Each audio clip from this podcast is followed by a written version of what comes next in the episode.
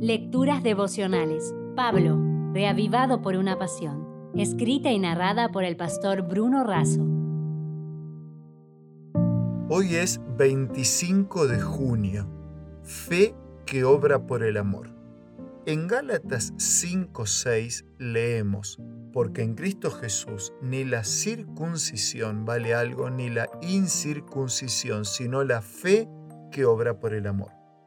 Ya hemos visto que ni el legalismo ni el libertinaje nos llevan por buen camino. No son nuestras obras lo que nos gana el derecho al cielo, pero son nuestras obras lo que evidencia la calidad de nuestra fe. Pablo dice que es la fe que obra por el amor.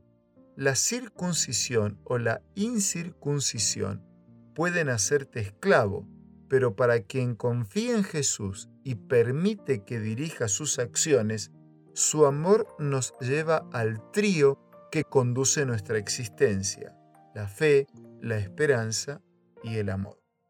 Así el amor verdadero no crea reglas propias, sino que se expresa en obediencia a la voluntad de Dios.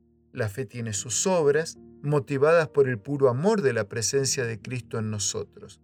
El amor a Dios y su voluntad no crean en nosotros una fe salvadora, sino que son producto de ella que nos lleva a la acción.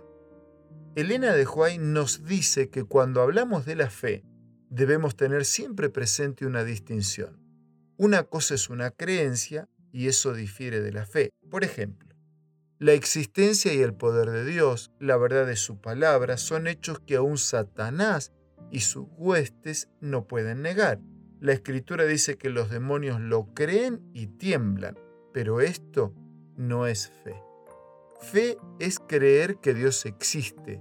Fe es someternos a su voluntad. Fe es entregar a Dios el corazón y los afectos.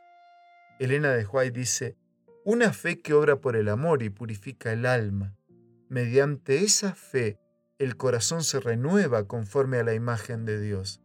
Y el corazón que en su estado inconverso no se sujetaba a la ley de Dios, ni tampoco podía, se deleita después en sus santos preceptos y exclama con el salmista, Oh cuánto amo tu ley, todo el día es ella mi meditación.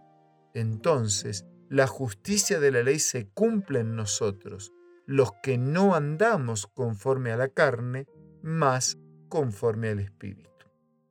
La fe que salva es una fe viva, activa y operante la salvación es un regalo de Dios, es fruto de su amor y compasión por nosotros, y en gratitud devolvemos el más cálido afecto de nuestro corazón.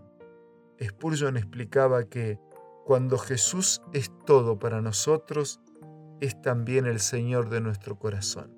La fe, en vez de ser una cosa pobre y miserable, como algunos imaginan, es la causa más grandiosa de amor y por lo tanto de obediencia y santidad. Por eso, querido amigo, que nuestra fe sea tan real que por el amor de Cristo y a Cristo produzca los mejores y abundantes frutos. Si desea obtener más materiales como este, ingrese a editorialaces.com.